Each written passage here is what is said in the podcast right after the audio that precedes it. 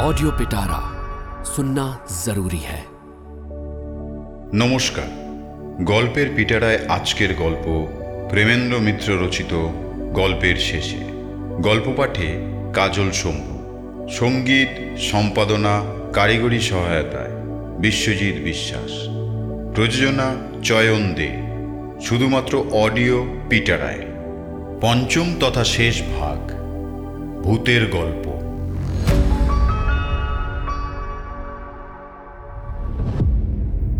ক্লান্তিতে শরীর ভেঙে পড়লেও কারোর সে কথায় আপত্তি দেখা গেল না। ভবেশেরও না। বেশ তো, ভবেশ বললে। কিসের গল্প হবে? বল, সুরেন, একটা ভূতের গল্পই বল। এ বাড়িতে বেশ লাগবে। বসন্ত তাড়াতাড়ি বললে, না না চা তুই একেবারে ভিতর এক শেষ। বল, সুরেন। সুরেন ম্লানভাবে একটু হেসে বললে, বলব? তাহলে শোন, আনবিটেন ইলেভেন বলে এক টিম গেছিল নসিপুর।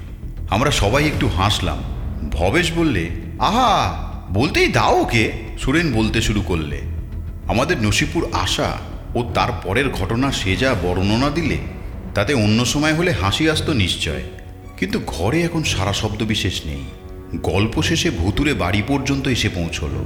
সেখানকার ঘটনাগুলো একে একে শেষ করে সুরেন বললে, ঘুটঘুটে অন্ধকার রাত, বাইরে বৃষ্টির অবিশ্রান্ত শব্দ আরও নানা রকম বিদঘুটে আওয়াজ।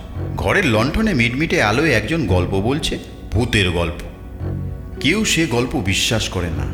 গল্প যে বলছে, সে হঠাৎ একটা তাস নিয়ে ওপরে ছুঁড়ে দিয়ে বললে অশরীরীর কেউ এখানে থাকো তো, এ তাস বাতাসে মিলিয়ে যাক।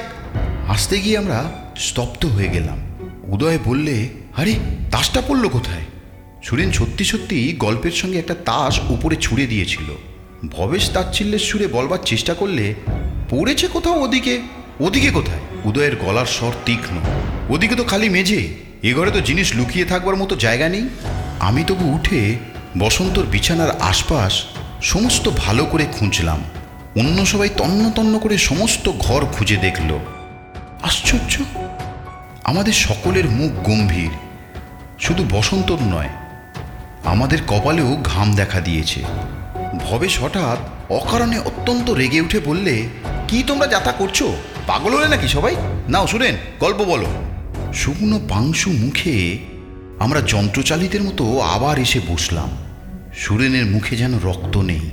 সকলের মুখের দিকে চেয়ে সে আবার একটা তাস খুলে নিলে। তারপর বললে, আগের তাসটা উড়ে গেল। ভবেশ শুধু বললে, হুম। আবার একটা তাস নিয়ে গল্পের কথক বললে, উড়ে যাওয়াটা প্রমাণ নয়। সুরেনের স্বর অত্যন্ত অস্ফুট। এবারে তাস থেকে একটা মস্ত কালো বেড়াল বেরিয়ে, আ!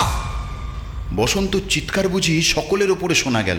তার বিছানায় ঠিক পায়ের কাছে, না, সেবার আমরা অক্ষত দেহেই তার পরদিন কলকাতায় ফিরেছিলাম। শুধু বসন্তর জ্বরটা বিকারে দাঁড়িয়েছিল কলকাতায় এসে। বেচারাকে ভুগতে হয়েছিল অনেক দিন। এতক্ষণ আপনারা শুনছিলেন প্রেমেন্দ্র মিত্র রচিত গল্পের শেষে গল্প পাঠে কাজল শম্ভু সঙ্গীত সম্পাদনা কারিগরি সহায়তা বিশ্বজিৎ বিশ্বাস প্রযোজনা চয়ন দে শুধুমাত্র অডিও পিটারায় ऑडियो पिटारा सुनना जरूरी है